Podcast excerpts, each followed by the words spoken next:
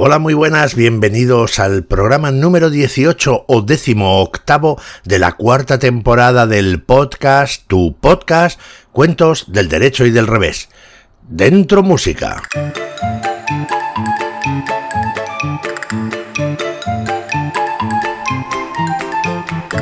Y parece mentira, pero paso a paso, poquito a poco, llegamos ya al programa 18 de la cuarta temporada. Eso quiere decir que sumando un poquito los programas de las temporadas que llevamos, este es el programa número 112. Y a pesar de que llevamos ya tantos programas, no estamos exentos de meter la pata de vez en cuando. ¿Por qué digo esto? Muy sencillo.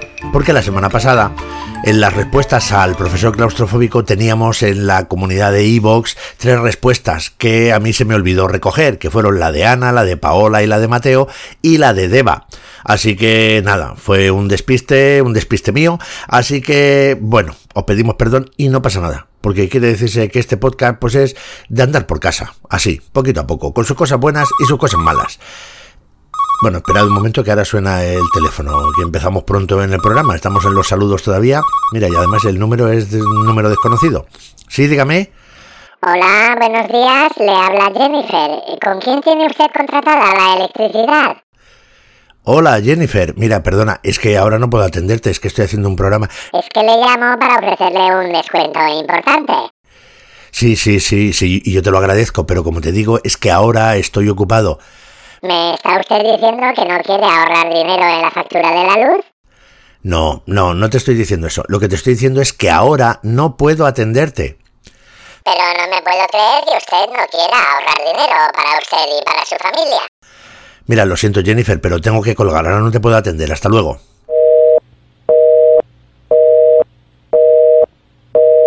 A ver, madre mía, eh, ¿por dónde iba yo? Eh, ah, sí, bueno, que vamos ya por el programa número 112 y en este programa saludamos a nuestro querido perro Parkinson. Hola, saludos y abrazos para todos nuestros amigos y amigas, que ellos son los culpables, Julianini, de que llevemos tantísimos programas. Sí, son los culpables y espero que además son los que llevamos, pero espero que todavía nos queden muchísimos más.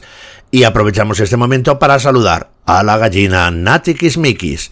Hola, hola, hola, hola, hola, hola, hola, hola, hola. Estoy encantadísima de comenzar otro programa, deseando saber dónde vamos y qué cuento vamos a contar hoy.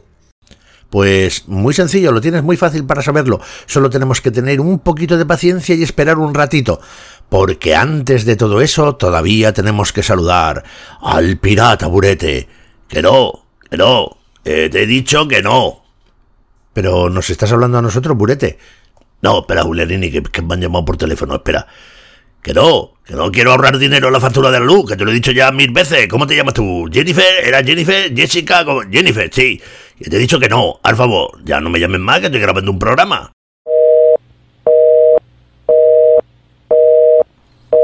Perdona, pero es que me han llamado al teléfono. Sí, sí, mira, justamente a mí me acababan de llamar hacía un momentito. Bueno, perdón, ¿eh? Hola a todos y a todas, y que yo también estoy encantado, bueno, encantadísimo de estar aquí en este programa. Así que vamos a arrancar de una vez ya, que ya va siendo hora. Pero si ya hemos arrancado, Burete, si ya estamos en marcha. Ah, vale, venga. Eso es, eso es. Tenemos un programa. Tenemos un cuento y muchas ganas de contarlo. Eso me recuerda a las películas que decían, tengo un arma y no dudaré en usarla. Pues nosotros tenemos un cuento y no dudaremos en contarlo. Mira tú, ¿eh? El Parkinson está aquí hoy un poco peliculero, ¿eh? Venga, vale, perfecto, vamos para allá. Venga, Julianini, ¿a dónde nos vamos hoy?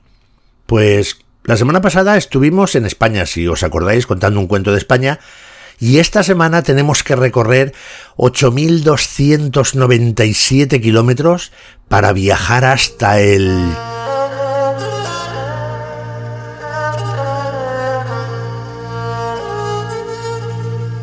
Tíbet. Madre mía, el Tíbet. pues sabes que allí... No digas nada, Burete, no digas nada. Porque así le dejamos a Nati todos los datos disponibles para su sección.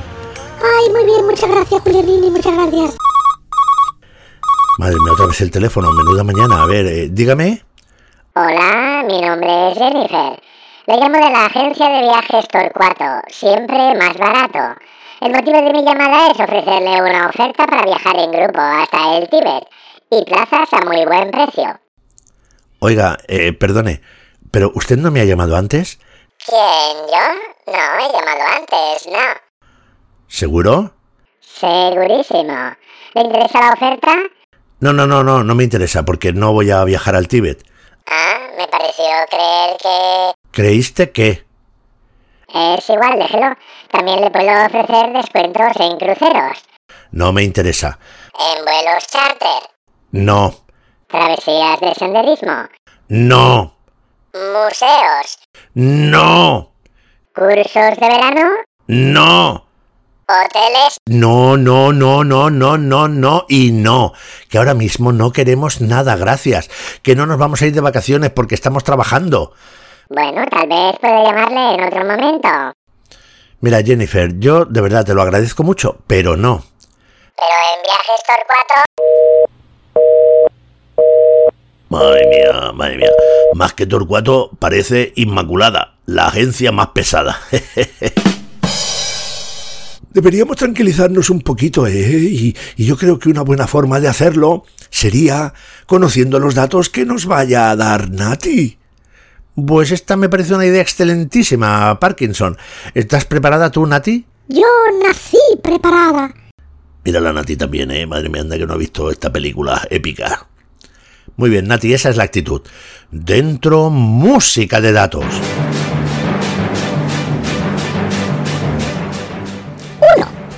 En contra de lo que se cree, el Tíbet no es un país, sino una región de China. 2. Que tiene una superficie de 1.228.000 kilómetros cuadrados. Es una extensión similar a la que pueda tener, por ejemplo, Perú. 3. El Tíbet cuenta con algo más de 3 millones y medio de habitantes. 4. La capital de esta región es la ciudad de Lhasa y está ubicada a 3.650 metros de altura y tiene una población de unos 250.000 habitantes. 5. La lengua del Tíbet es el tibetano. 6. En el Tíbet se encuentra la montaña más alta del mundo que como todo el mundo sabe es el Everest. 7. La religión dominante en el Tíbet es el budismo tibetano. 8. El Dalai Lama, del que seguramente habéis oído hablar, es el líder político y espiritual del Tíbet. Según su creencia, el Dalai Lama es la reencarnación de Avalokitesvara. 9. Entre los instrumentos tibetanos destacan los cuencos,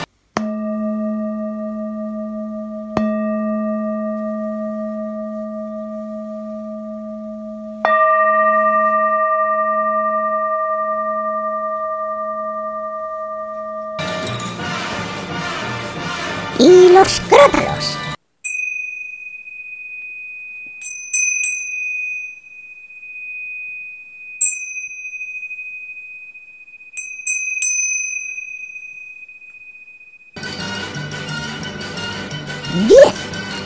El mayor templo del Tíbet es el de Drepung.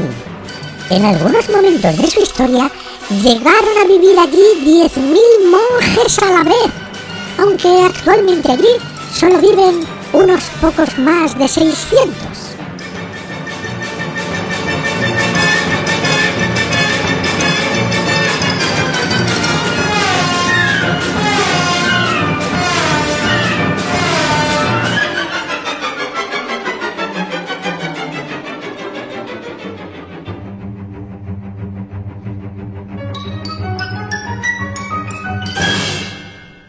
Interesante, Nati, muy interesante, como siempre, como siempre. Es que mira, es que yo vuelvo a escuchar tus datos una y otra vez y luego los voy completando porque tengo que ir haciendo un montón de búsquedas en libros y en internet.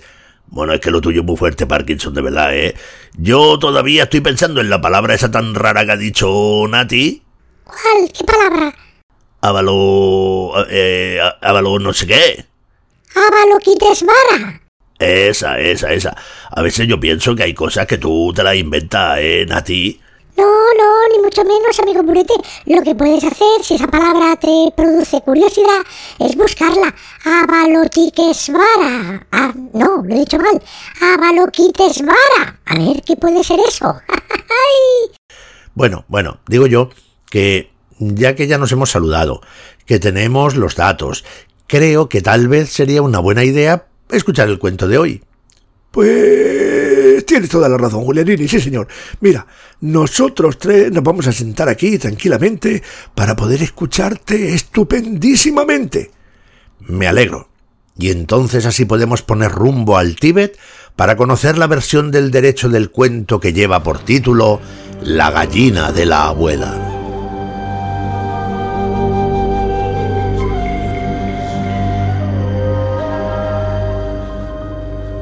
Hace mucho, mucho, mucho tiempo había una vez una anciana que vivía en el pueblo más alto de la tierra. Y era el más alto ya que no existía otro lugar en el mundo que estuviera más cerca del cielo que aquella pequeña y tranquila aldea del Tíbet de la que te estoy hablando y en la que vivía la abuela. Pero a pesar de que sus habitantes estaban rodeados del paisaje más impresionante que os podáis imaginar, y seguro que os podéis imaginar paisajes increíbles, la vida allí arriba no resultaba nada fácil por el frío y por la escasez de comida. Aquellas gentes, aquellas personas que vivían en la aldea, no tenían muchos lugares donde poder cultivar las verduras o las frutas. Y los animales eran tan escasos que tener una gallina clueca era algo tan extraordinario, tan impresionante como tener un tesoro. Casi te diría yo que incluso mejor que tener un tesoro. El caso es que la abuela protagonista de este cuento era una de las personas en aquel pueblo que tenía menos recursos, era de las más pobres. Y como esta abuela no tenía ni un céntimo, en vez de comprar comida, pues la cambiaba por otras cosas. Un día tenía sal y cambiaba la sal a cambio de comida, otro día pues podía ser lana y algún trasto o alguna cosa que pudiera tener por casa la cambiaba con los vecinos por algo de comida. Y de todas las comidas había una a la que la abuela le volvía loca. Eran los huevos. Le chiflaban los huevos. Le encantaba comérselo de todas las maneras posibles huevos duros, huevos fritos, huevos escalfados, huevos pasados por agua, huevos en tortilla, huevos revueltos, huevo poché, de todo tipo. Le gustaban tanto, tanto, tanto, que a ella no le importaba recorrer cada día un largo camino hasta la tienda en la que lo vendían. Menudas caminatas me pego, resoplaba la abuela. Además, la vuelta a casa es peor, porque es cuesta arriba, y yo la verdad es que ya no estoy para tanto trote. Pero no me quejo, no me quejo, estoy contenta porque esta noche cenaré huevo. El tiempo pasaba, y lógicamente la abuela cada vez estaba más vieja y cansada. Cada vez le daba más pereza salir a buscar su huevo diario, pero siempre acababa yendo porque no quería dejar de cenar su plato favorito. Y una noche, Mientras preparaba un delicioso huevo frito para la cena, la abuela se puso a pensar. Vamos a ver. Si yo cada día cambio algo por un huevo y hago un largo camino para buscar el huevo, ¿por qué no reúno más cosas de lo habitual y las cambio todas en lugar de un huevo por una gallina?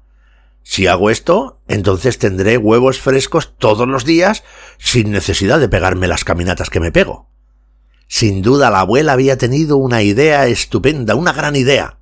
Así que a la mañana siguiente la anciana cargó con un montón de cosas y fue hasta la casa de una familia que era muy famosa porque ellos podían tener muchas gallinas. Y después de hablar con ellos y regatear un poco, la anciana regresó a su casa. Y regresó contentísima, porque llevaba en los brazos una gallina clueca, sana y gorda. Y a la abuela le encantaban los huevos, como ya os he dicho. Pero por increíble que te parezca, la abuela nunca había visto una gallina en su vida. En cuanto llegó a su casa, la abuela construyó un pequeño corral para la gallina en la parte trasera del jardín. Y la gallina allí estaba comodísima, y estaba muy bien alimentada, porque la abuela le echaba grano todos los días, así que cada mañana la abuela se encontraba un hermoso y enorme huevo blanco. Vaya, vaya, vaya, así que este es el secreto, de modo que las gallinas se guardan los huevos en el interior. ¡Qué cosa más rara! Se ve que tienen huevos en el interior y van soltando huevos conforme quieren. La abuela estaba contentísima con su gallina y con los huevos diarios que le daba y estaba tan encantada que un día decidió invitar a sus queridos vecinos. Uy, espero que a mis amigos les gusten los huevos, se dijo la mujer. Pero ¿qué estoy diciendo? Si a mí me encantan, ¿a quién no le pueden gustar los huevos? Y entonces la abuela se dispuso a preparar la comida. Pero para cocinar la receta que tenía pensada, la abuela no necesitaba un huevo, necesitaba cuatro. Así que salió al corral y vio que la gallina había puesto uno. No, no, mira gallina, hoy necesito que me hagas un favor. Hoy necesito que me des cuatro huevos porque tengo invitados para cenar. Así que venga, hazme el favor y pon tres más. Pero la gallina, por muy contenta que estuviera con la abuela, como es natural, no le hizo ni caso. El ave seguía cacareando por el corral mientras picoteaba la tierra, seguramente en busca de gusanos. Venga, gallina, que te estoy esperando. Te he dicho que necesito tres huevos más. Saca los huevos que tienes en el interior, venga, que tengo prisa. Y la gallina, claro está, estaba a lo suyo. Y aquella abuela era la pobre tan ignorante que, como estaba convencida que la gallina no fabricaba un huevo al día, sino que tenía el interior lleno de huevos y los sacaba cuando quería, pues ni corta ni perezosa, en cuanto se le acabó la paciencia, cogió un cuchillo, abrió la gallina para buscar el lugar donde guardaba los huevos. Así que ese fue el fin de la pobre gallina. Y cuando a la hora de la comida llegaron los invitados, se sorprendieron al ver que la abuela no había preparado sus famosos huevos, sino que en su lugar había cocinado sopa de gallina. Y muy extrañados, muy, muy, muy extrañados los invitados le dijeron Perdona, abuela, ¿has matado tu gallina para darnos de comer? ¿Por qué lo has hecho? No lo entendemos. Ahora te has quedado sin gallina y sin huevos. Y la anciana se sinceró y les contó de verdad lo que había sucedido. Yo quería prepararos una comida especial, quería daros una sorpresa, les explicaba la abuela. Y yo estaba convencida que la gallina guardaba muchos huevos en su interior, pero que no los ponía porque no quería. Entonces pensé que abriéndola, pues los podría coger. Pero ahora, mmm, pobre de mí, me he quedado sin nada, como decís vosotros, sin huevo y sin gallina.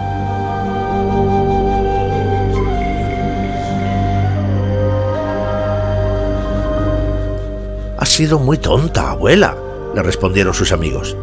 Lo primero que has de hacer es superar tu ignorancia, abrir tu mente y adquirir más conocimientos para poder afrontar la vida cotidiana. Y así aprenderás a respetar el ritmo natural de las cosas. La gallina solo pone un huevo al día. Y por mucho que tú lo desees, por mucho que tú se lo pidas y por mucho que te gusten los huevos, siempre los pondrá de uno en uno. Porque todo, abuela, en esta vida, todo, requiere su tiempo. Y tú has sido muy avara al querer que la gallina pusiera todos los huevos de una vez. ¿Y sabéis qué pasó? Pues que la abuela aprendió la lección y a partir de aquel día aquella abuela vivió en armonía con la naturaleza. Aprendió a comprender que cada cosa tiene su momento y que si no se es capaz de respetarlo, lo más probable es que uno acabe quedándose sin nada, como le había pasado a ella, que se había quedado sin huevos y sin gallina. Y colorín colorado, este cuento se ha acabado.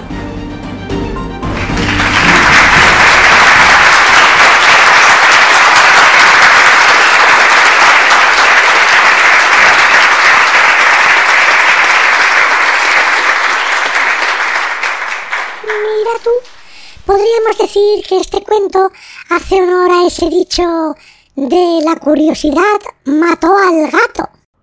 Tienes razón, Nati, tienes razón. Mira, no lo había pensado yo. Bueno, el cuento está muy bien, está muy bien. Y a mí hay una cosa que me gusta mucho. Me gusta mucho que la abuela aprendiese la lección. Porque a veces cuando uno hace algo mal En lugar de que todo sea castigo y castigo y castigo, pues me gusta que la gente tenga también una oportunidad de aprender y mejorar. Vaya, Burete, me dejas con la boca abierta, pero, pero qué profundo te has puesto y qué razón tienes. Hombre, es que yo, Lenini, también estoy aprendiendo, ¿eh? ¿Qué? So. te pillé. es una broma, ¿eh? De sacarse los muchachos de ahora, ¿eh? Que tú dices que y te dicen so, que eso. Lo has pillado. Que no todo va a ser seriedad, hombre, que yo soy el bromista del grupo. Bueno, pero es que para ser el bromista del grupo hay que tener gracia. Madre mía, menudo corte me has pegado, Nati. No, burrete, no seas tonto, que era una broma. oye, ¿sabes lo que no es una broma? Te voy a decir yo lo que no es una broma. El trabajo que tiene pendiente el Parkinson hoy. Sí, sí, ya sé por qué lo dices, ya lo sé. Estás pensando que hoy sería muy difícil encontrar libros infantiles tibetanos. Eso estoy pensando. Exactamente eso. Que parece que me has leído la mente. Pues si estás pensando eso, debes saber que... estás en lo cierto. Es difícil, dificilísimo. Ah, ya lo sabía yo, ya lo sabía yo. Sin embargo, no hay de qué preocuparse, porque tenemos dos alternativas. Vaya hombre, ahora no me dejas disfrutar ni un poquito, ¿eh? A ver, alternativa, venga, vamos a ver, alternativa. Pues mira, Burete, la alternativa 1 sería hablar de libros que contengan, por ejemplo, cuentos tibetanos. Y dentro de esta opción se abren también otras dos. Opción 1A. Libros de cuentos que tengan algún cuento del Tíbet, como por ejemplo el que ha utilizado Julianini para el programa de hoy. Es un libro que se titula Todos los cuentos del mundo y está editado por la editorial ARPA. Es una recopilación de Aro Sainz de la Maza y Josep María Hernández Ripoll. Y en este libro encuentras este cuento tibetano de la gallina de la abuela y otros 48 de distintos lugares del mundo. Sí, me acuerdo yo porque de este libro hemos contado ya varios cuentos en este programa. Cierto es, Nati, cierto es. Y opción 1B.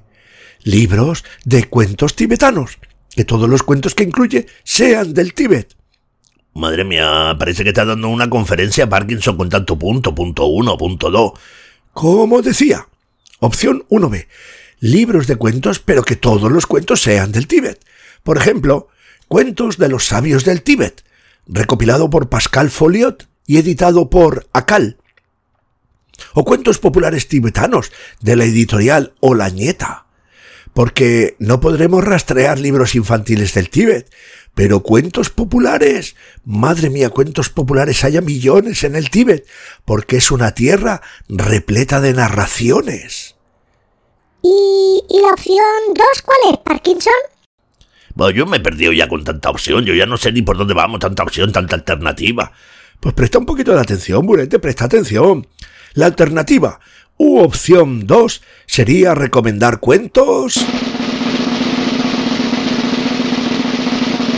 de gallinas. Ya que el cuento tibetano trataba de una gallina, podríamos haber elegido gallinas o abuelas, pero vamos a elegir gallinas. Y he seleccionado dos libros para recomendar. Como la abuela quería una gallina que pusiera más huevos, pues se acerca mucho, mucho, mucho al tema de estos dos álbumes ilustrados. El primero se titula La huelga de las gallinas, de Pilar Serrano y Mar Ferrero, de la editorial La Fragatina. Es un libro muy divertido, que además juega con la idea de un día en el que las gallinas se hartan, por distintas razones que no vamos a desvelar, y dejan de poner huevos. ¡Uy! ¡Qué idea tan divertida! Muy bien, compañeras, estoy con vosotras. Pues que te animas demasiado, Nati, que te animas demasiado. Sí, es verdad, es verdad, perdón, pero claro que como yo soy una gallina, pues entiendo, entiendo este tema. Sí, lo entiendo, lo entiendo, pero deja a Parkinson hacer su trabajo. Y el segundo libro se titula Las gallinas ponedoras. Mira tú que has acertado el título, ¿eh? El libro es obra de Lucía Marín y de Cecilia Varela y está editado por La Guarida. ¿Y qué cuenta? Pues cuenta que un granjero va ofreciendo un montón de cosas extraordinarias a unas gallinas y solo les pide que pongan un huevo más al día. Y al final... No cuente el final, Parkinson, no cuente el final. Porque así, si nuestros amigos y amigas deciden buscar el libro, o comprarlo, o ir a una biblioteca a leerlo, pues así todo el libro será una sorpresa. Totalmente de acuerdo contigo, Burete. Chicos, ¿os habéis dado cuenta de lo callado que está Julianini? ¿Es verdad? ¿Es verdad? Hoy no he dicho eso que suele decir él de ese libro lo tengo yo o ese libro lo he contado yo. Por cierto, no sé si os he dicho que el libro de las gallinas ponedoras lo tengo yo y que además lo he contado un montón de veces. ¿Ves? Si es que no nos libramos, no nos libramos. Pero yo, Julianini, ¿por qué, ¿por qué estás tan callado? ¿Quién, yo? No, mi abuela, si te parece. Estaba, no, es que estaba pensando. Ah, estaba pensando muy bien. ¿Y a que no duele pensar un poquito? ¿En qué pensaba Julianini? Pues pensaba en lo que ha dicho Nati sobre los gatos y sobre la curiosidad. Ah, ¿y, y, qué? Pues mira, me ha recordado un cuento de Gianni Rodari. Ve, ve, sé que tampoco podía faltar Rodari, sé que el Julianini es muy básico, ¿eh? El cuento es un cuento muy bonito que está en su libro Cuentos para jugar y es el cuento de se titula El tamborilero mágico y cuenta la historia de un tamborilero que vuelve de la guerra con su tambor y se encuentra con una abuelita y le hace un favor y la abuelita le concede un don, que es que cada vez que él toque el tambor, la gente a su alrededor tiene que bailar. Y como siempre, Rodari le da a este cuento tres finales. Y lo que nos cuenta en el tercer final, no voy a destripar los otros para que lo podáis leer, es que el tamborilero pues claro, ve que cuando toca todo el mundo baila y se pregunta qué es lo que causa este efecto mágico. Y entonces le quita la piel al tambor y ve que es un tambor normal y corriente y cuando lo cierra descubre que ya no es mágico, que es un tambor normal y corriente. Pero lo más bonito es que cuando Rodari explica los tres finales, él explica de los tres finales cuál es el que más le gusta. Hablando de este final, lo que dice es, y leo textualmente, me parece una maldad poner fin a la magia para castigar una pequeña, inocente curiosidad. La curiosidad no es un defecto. Si los científicos no fueran curiosos, nunca descubrirían nada nuevo. Bueno, Julianini, pues ahora nos has dejado pensando a nosotros. Pues, ¿sabéis cómo podemos desatascar esto? Con una llamada de teléfono no, hombre, no, no, no, no. A ver, diga. Hola, muy buenas, mi nombre es Jennifer. Le llamo de la editorial Lea como los locos, que los libros siempre son pocos. El motivo de mi llamada es ofrecerle una ganga de 693 libros de cuentos del Tíbet lujosamente editados por tan solo... Jennifer. Jennifer. ¿Está usted interesado? Eh, Jennifer, eh, ¿tú me has llamado antes? Me confunde usted, caballero. Eh, puede pagar la colección en 1273 como dos plazos. Oye, oye, es que de verdad parece que nos espía, ¿eh? Hablábamos del Tíbet y nos ofrece un, un viaje. Hablábamos de libros y nos ofrece una colección. Extraño. Muy extraño. Bueno, eh, como os decía, que la mejor forma de desatascar esta situación yo creo que será escuchar nuestra versión, la versión del revés, del cuento tibetano titulado La gallina de la abuela.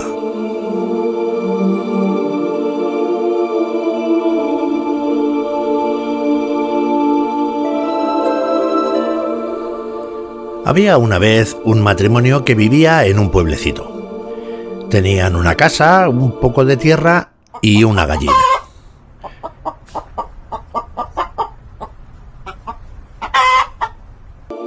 Durante un tiempo cuidaron a la gallina y ésta, lógicamente, cada día les proporcionaba un huevo. Un huevo con sus curvas perfectas, limpio, grande y sabroso. Pero solo uno.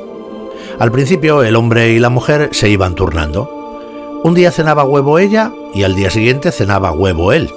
Y todo transcurría de forma normal hasta que una noche él le dijo a ella, Mira, mm, no sé muy bien el motivo, no sé muy bien por qué, no te lo puedo explicar, pero es que hoy tengo un antojo enorme, enorme de comer huevo. Ya sé que no me toca a mí, que te toca a ti, pero ¿me dejarías hoy cenar el huevo que te toca a ti?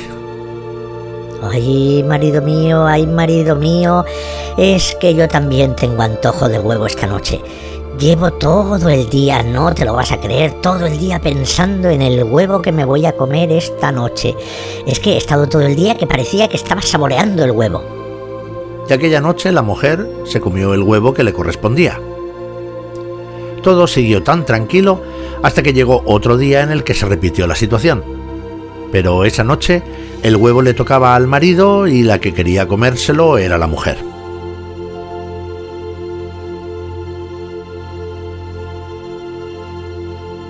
El caso es que sucedió exactamente lo mismo. El hombre no quiso compartir su huevo y se lo comió él. Y cuando llegó a suceder esto por tercera vez, se pasaron un buen rato discutiendo. Lo que nos ha pasado, decía ella, va a volver a suceder, porque siempre habrá un día en el que queramos comernos el huevo y no nos toque a nosotros. Sí, es verdad. Ahora que lo dices, creo que tienes toda la razón, respondió el marido. Tendríamos que pensar en algo y encontrar una solución. Oye, ¿y, ¿y si compramos otra gallina? No, no, ni hablar. Uy, imposible. Necesitamos el dinero para otras cosas. Y el verdadero problema no es que necesitemos otra gallina. El verdadero problema es que la gallina que tenemos es una holgazana. ¿Que tiene un día entero y solo pone un huevo? ¿Me quieres explicar qué hace el resto del día? Es verdad, dijo la mujer. Si solo necesita cinco minutos para poner un huevo, le quedan todavía 23 horas y 55 minutos para poner al menos otro. Mira lo que te digo, no digo más, digo otro. Por supuesto, sí, señor. Si no lo pone es porque no quiere. Iré a hablar con ella ahora mismo. ¡Tonto!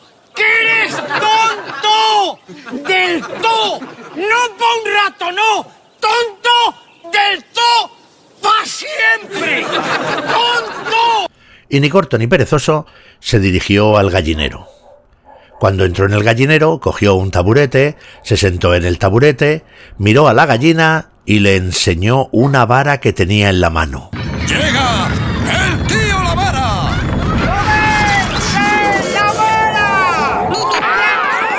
Bien, bien, bien, bien, bien. Con que estas tenemos, ¿eh? De modo que no quieres darme dos huevos, a pesar de que tienes todo el día libre, a pesar del tiempo que llevas comiendo grano de nuestra casa, a pesar de lo generosos que estamos siendo contigo, no nos quieres dar otro huevo. La gallina lo miraba y no entendía por qué le decía esas cosas. ¿Es que no sabía que solo podía poner un huevo al día? Pues bien, haremos lo siguiente, prosiguió el hombre mostrando la vara ante los ojos de la gallina. Mañana, cuando venga, quiero encontrar aquí dos huevos. Dos huevos. Así que gallina ponte las pilas, porque si no cumples ya sabes lo que pasará añadió mientras golpeaba la palma de su mano con la vara. Cuando el hombre se marchó, la gallina se quedó inmóvil, sin reaccionar, como si las ingeniaría para que al día siguiente hubiera dos huevos que recoger. La pobre gallina estuvo pensando sin dormir hasta que se le ocurrió una idea. Salió corriendo a buscar a su amiga, una gallina vecina, y le contó su problema. Su amiga la escuchó atentamente y le acompañó de regreso a su gallinero. Y allí se sentó, puso un huevo y se lo regaló a su amiga. Y con ese huevo, más el que ella puso, ya tenía la pareja de huevos que necesitaba. Cuando el granjero entró y vio los dos huevos en el suelo, sonrió y le dijo a la gallina ¿Ves cómo no era tan difícil? Solo tenías que poner un poquito de interés. No es tan complicado, gallina. Y aquella noche, por primera vez, el hombre y la mujer comieron un huevo cada uno. Y acabaron la cena satisfechos. ¿Es correcto que yo coma huevo todos los días? ¿No me va a subir demasiado el colesterol? Y cuando estaban en la cama, la mujer le comentó. Digo yo, estoy pensando, que si ha sido capaz de poner dos huevos, no tendrá ningún problema en poner tres. Y así, mañana por la noche podríamos invitar a nuestra vecina a cenar huevo. Seguro que se muere de la envidia. Y le pidieron a la gallina un tercer huevo. Así que de nuevo salió a pedir ayuda y dos gallinas le donaron sus huevos. De modo que el hombre y la mujer encontraron al día siguiente tres huevos y pudieron invitar a la vecina. Pero como parece que cuando alguien es tonto siempre encuentra formas de serlo más, le pidieron al día siguiente cuatro huevos. Menos mal que a la gallina no le faltaron amigas que vinieran a ayudarla. Pero al día siguiente le exigieron cinco para invitar a más gente. Yo no sé cómo no me han dado los ataques peléticos que me dan. Y no paró ahí la locura, no, no, ni mucho menos. Cada día exigían uno más. ¿Por qué, señor? ¿Por qué? Y la pobre gallina salía cada noche en busca de ayuda. Ayuda que, hay que decirlo en favor de las gallinas, ayuda que nunca le faltó. Pero sucedió que llegó el día en el que ya les había dado 39 huevos, y como puedes imaginar, le exigieron uno más para el día siguiente.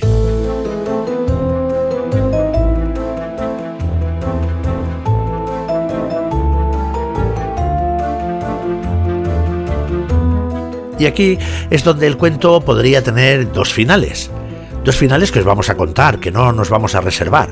Eso, lógicamente, sin contar con los finales que se os puedan ocurrir a vosotros y a vosotras. Primer final.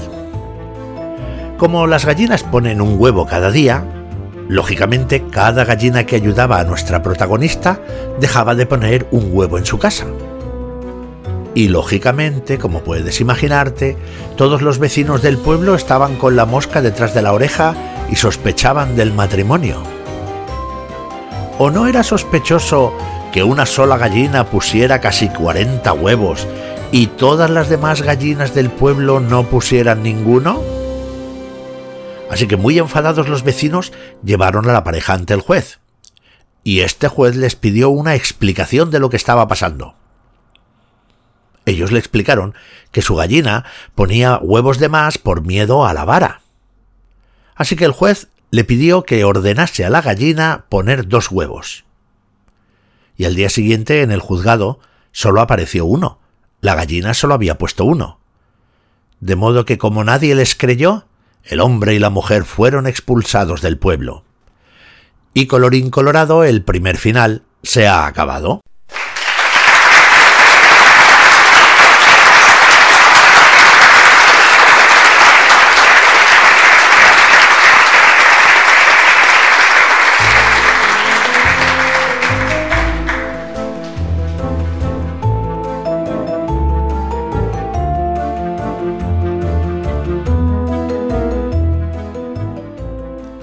Segundo final. Cuando todas las gallinas se reunieron por la noche para dejarle su huevo, se pusieron a charlar entre ellas. No puedes seguir así, querida amiga. No somos muchas más y llegará un día en el que no puedas contentarles. Te pedirán más huevos que gallinas ahí en el pueblo. ¿Y qué queréis que haga? Es que me da mucho miedo esa vara. Es normal que tengas miedo. Es normal. Uy, pero es normal si estuvieras sola. Pero mira a tu alrededor. Somos 40. Podemos plantarles cara.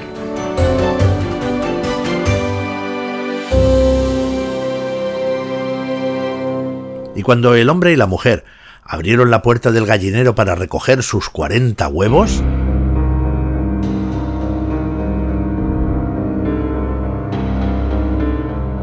se encontraron con 40 gallinas con cara de enfado que se abalanzaron de pronto sobre ellos.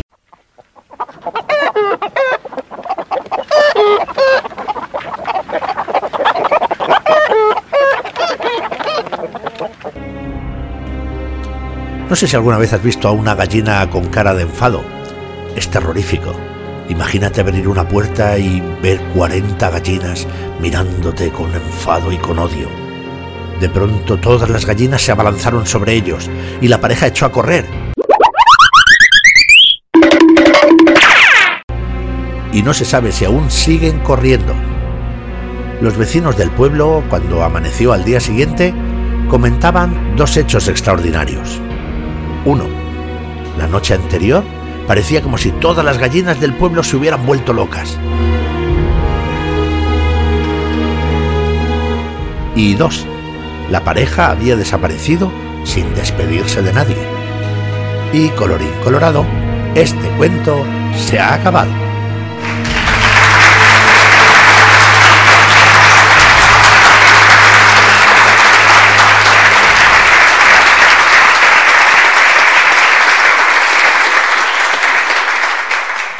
Madre mía, madre mía, qué lujazo.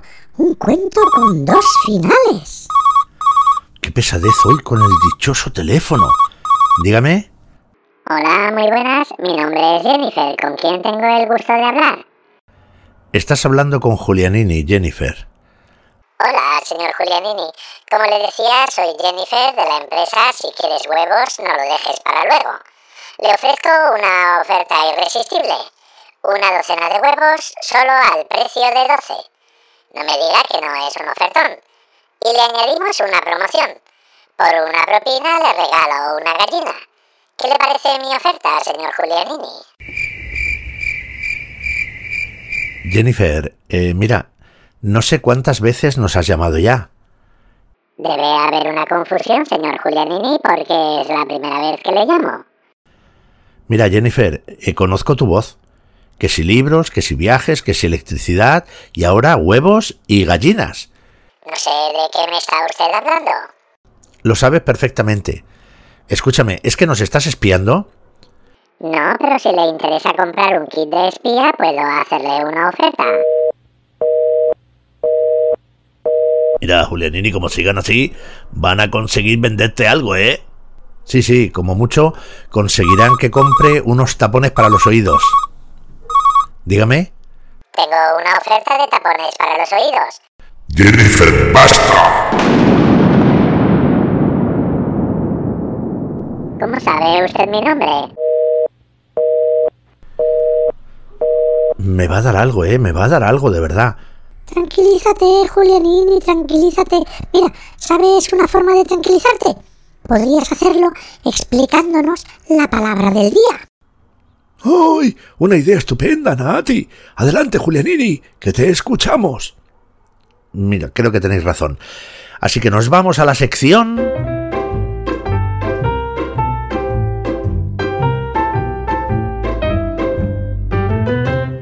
La palabra del día. Y hoy hemos elegido el adjetivo clueca, que lo hemos dicho en el cuento del derecho cuando decíamos que la abuela tenía una gallina clueca. ¿Y qué significa esa palabra? Pues esa palabra significa que la gallina está en el periodo de empollar los huevos. Ah, claro. Por eso la abuela puede recoger el huevo. Eso es Parkinson. Eh, esperad, eh, abro yo, abro yo. Hola, vecino. Qué alegría verle a usted por aquí. Hola, vecinos. Yo también estoy muy contento. Estoy contentísimo. No quepo en mí de contento. Pues nos alegramos mucho, si se bulto. ¿Y se puede saber por qué está usted tan contento? Por los negocios, señorita Nati Kitschmikis. Por los negocios que van viento en popa. Pues nos alegramos mucho por usted, ¿eh? Me alegro que la agencia esa de publicidad le esté funcionando a usted tan bien. ¿La agencia de publicidad? ¿Qué agencia de publicidad? Pero póngase al día, señor Pirata Burete, que eso, eso que le dice usted muy antiguo. Eso de la agencia de publicidad, eso es de la semana pasada. Desde entonces, esta semana, he comenzado muchísimos proyectos nuevos. Vaya, qué curioso. ¿Y, ¿Y en qué anda usted metido ahora? Pues no se lo va a creer. He abierto un negocio de venta telefónica y me va muy bien. Incluso he contratado a una chica que es la que hace las llamadas. ¿Una chica? ¿Ha dicho una chica? ¿Una chica que hace las llamadas para vender cosas? ¿Y cómo se llama la chica?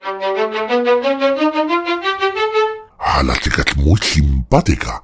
Se llama Jennifer. Hemos perdido a Julianini, hemos perdido a Julianini, le he dado algo y se ha desmayado. Qué raro es esto, ¿no? ¿Será que no le gustaba el nombre de Jennifer? Es que no te enteras, Contreras. Madre mía, si ese bruto se mete usted en unos líos y anda que no es pesada la tal Jennifer. Ah, es que, es que la conocen ustedes. Claro, por su culpa le ha dado el jamacuco este a Julianini. Y ya abro yo, abro yo otra vez con la puerta. No significa no, señorita. ¿Lo entiende usted o no lo entiende de una vez por todas? Se lo he dicho ya mil veces. No me llame más. No quiero comprar libros de adivinanzas. Que me ha llamado usted quince veces. Ya vale, señorita Jennifer.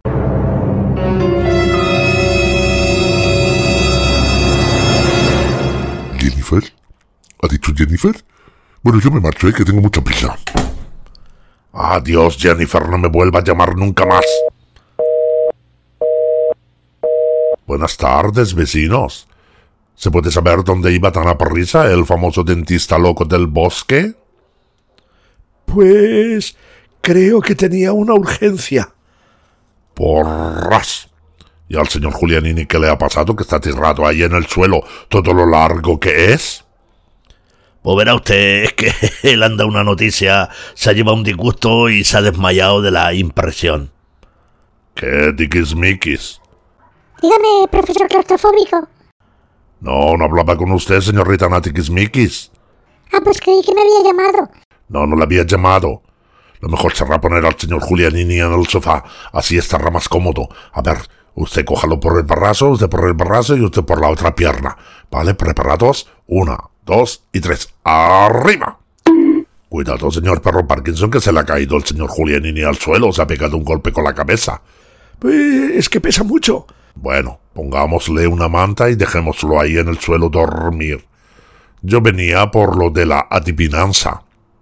Ya, ya, ya, ya, claro, sí. Lo que pasa es que ahora Julianini, claro, no puede recordarle la adivinanza de la semana pasada. ¿Y entonces qué podemos hacer? Bueno, pues se la puedo recordar yo, ¿no? Pues entonces adelante a que está usted esperando.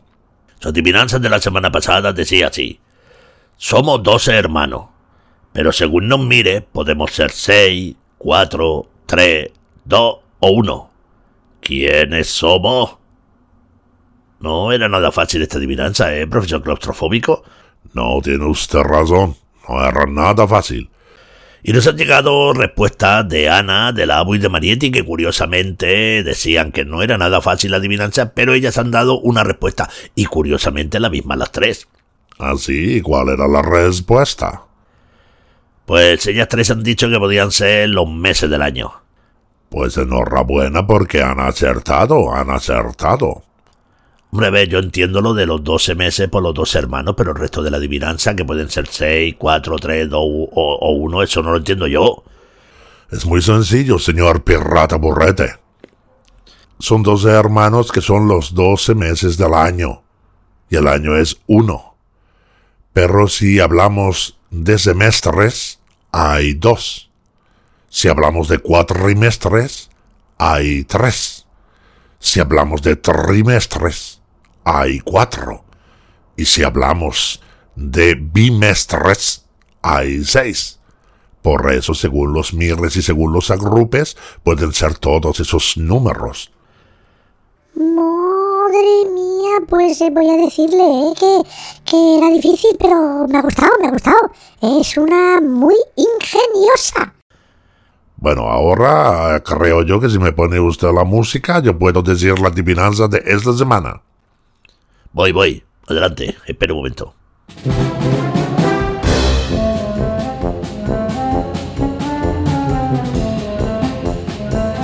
No, esa música no es, señor Pirrata Burrete.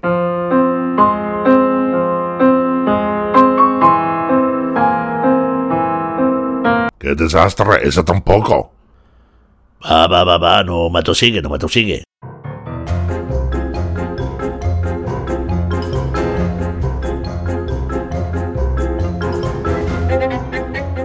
Esa es la buena. Esa música es la buena. Dos hermanas muy, muy delgadas. Una con el pelo de punta, otra con la melena siempre mojada. Repito. dos hermanas muy muy delgadas, una con el pelo de punta, otra con la melena siempre remojada. Ha visto que además lo he hecho rimando, ¿eh? Pero aquí les dejo pensando en la respuesta de la adivinanza, tienen toda la semana. Ahora yo me voy. Diga. Le he dicho ya mil veces que no quiero nada de señorita Jennifer. Deje de llamarme de una vez. Ya no quiero saber nada. Hay que reconocer, ¿eh? Que la tal Jennifer no se rinde fácilmente, ¿eh? ¡Qué insistencia tiene! Es verdad, es verdad. Oye, eh, ¿y con Julianini desmayado? ¿Cómo despedimos el programa? Pues eh, podía despedirlo a Burete, ¿no? Bueno, vale, venga, pues lo despido yo. Voy a despedir el programa. Adiós, programa. ¿Qué hace, Purete? Es broma, es broma. Si yo sé cómo lo va a hacer Julianini. Ha llegado la hora.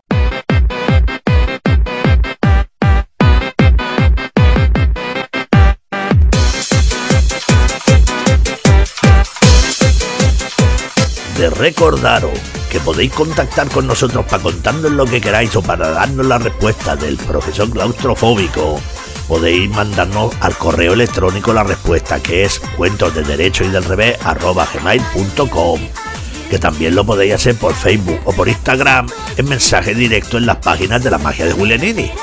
O podéis comentar en el episodio o en la comunidad de iBox y también en la pregunta que ponemos en el episodio de Spotify. Depende de dónde lo escuches, pues nos puedes contar de una manera o de otra. Que os pedimos, por favor, que si en la plataforma en la que escucháis el programa hay una posibilidad de darle a me gusta, os pido que le deis ahí al corazoncito o a la mano para arriba, porque es un pequeño gesto que nos ayudará muchísimo. Y que muchas gracias por vuestra escucha, por vuestros comentarios, por vuestros me gusta que cuando estás grabando en casa estás solo y te preguntas quién escuchará el programa.